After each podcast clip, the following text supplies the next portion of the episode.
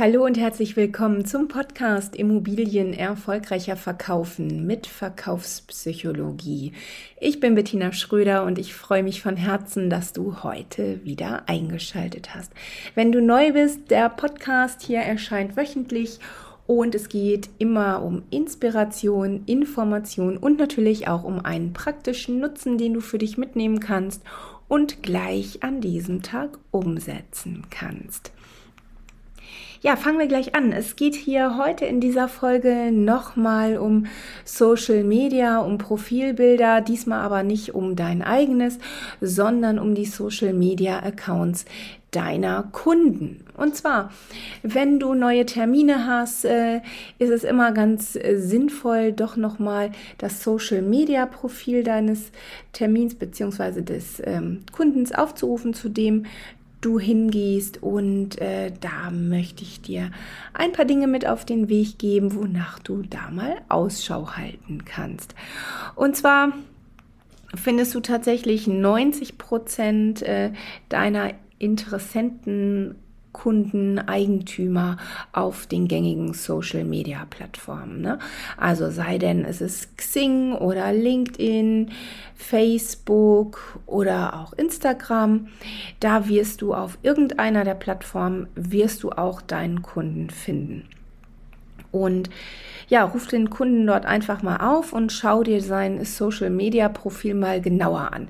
Start einfach mal mit den Bildern, denn ähm, ja, das ist einfach Fakt. Ne? Menschen wählen Bilder für ihre Social Media Accounts ganz bewusst aus. Es sollen ganz bestimmte Messages damit transportiert werden. Und aus den Bildern lässt sich einfach ganz viel ableiten. Ne? Also dieser Eindruck, der da vermittelt werden soll, der verrät dir eben auch etwas über die Persönlichkeit deines Kundens. Also, das habe ich mir natürlich alles nicht ausgedacht. Äh, das haben wissenschaftliche Studien oder ist in wissenschaftlichen Studien herausgefunden worden. Und ähm, ja, achte mal auf folgende Dinge, wenn du dir die Social Media Accounts anschaust. Schau mal, ob sich die Person eher alleine auf den Bildern zeigt oder in Gemeinschaft mit Freunden oder mit Familie, auch was äh, auf den Bildern dann gemacht wird, ne? oder ob, ob die Bilder eher ja, bearbeitet sind oder ohne Filter äh, hochgeladen wurden, was es für Motive sind. Äh, also werden Landschaften fotografiert und gepostet oder Tiere oder beeindruckende Gebäude oder oder oder. Ähm, da lässt sich eben eine ganze Menge ableiten, auch wenn noch Sticker verwendet werden oder Emojis. Ähm, ja, manche Menschen zeigen sich ja nicht mal auf Social Media. Die haben zwar einen Account, aber zeigen nicht ihr Gesicht. Ne? Oder äh, verdecken die Gesichter ihrer Kinder, was ja auch grundsätzlich total sinnvoll ist. Sollte man ja auch machen. Aber schau da mal, ob du irgendwelche Muster in diesen Bildern erkennst. Ne?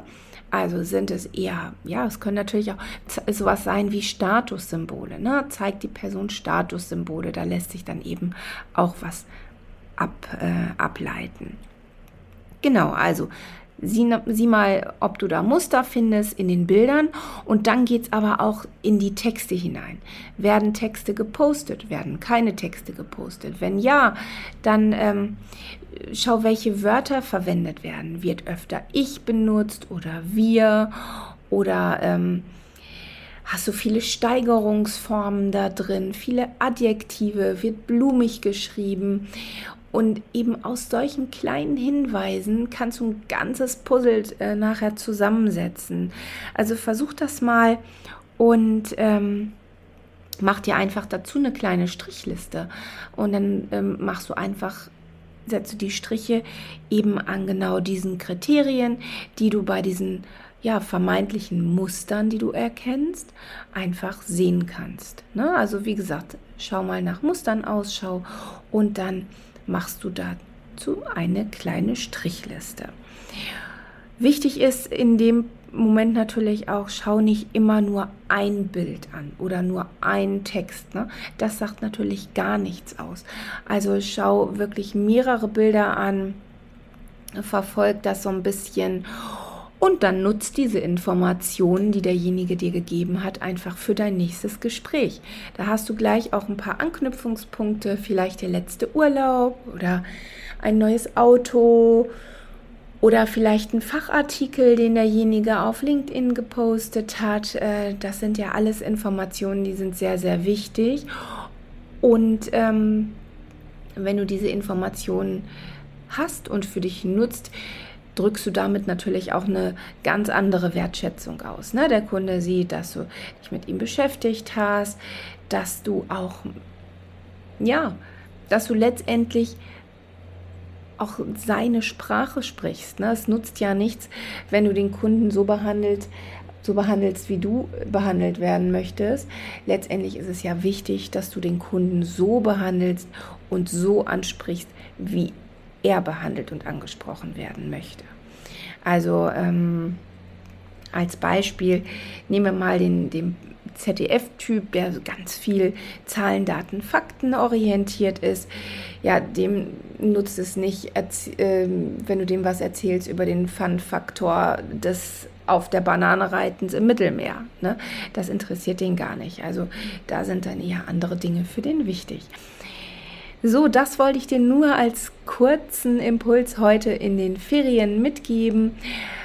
Kannst ja mal mit deinem Profilbild einmal anfangen oder mit deinem Social Media Profil, was du alles über dich preisgibst und dort zeigst, welche Muster bei dir erkennbar sind. Und dann kannst du ja auch mal bei anderen schauen. Also in dem Sinne, wünsche ich dir jetzt erstmal viel Spaß dabei und eine gute Woche. Wenn du Fragen hast, weißt du ja, bin ich immer für dich da und du kannst auf mich zukommen.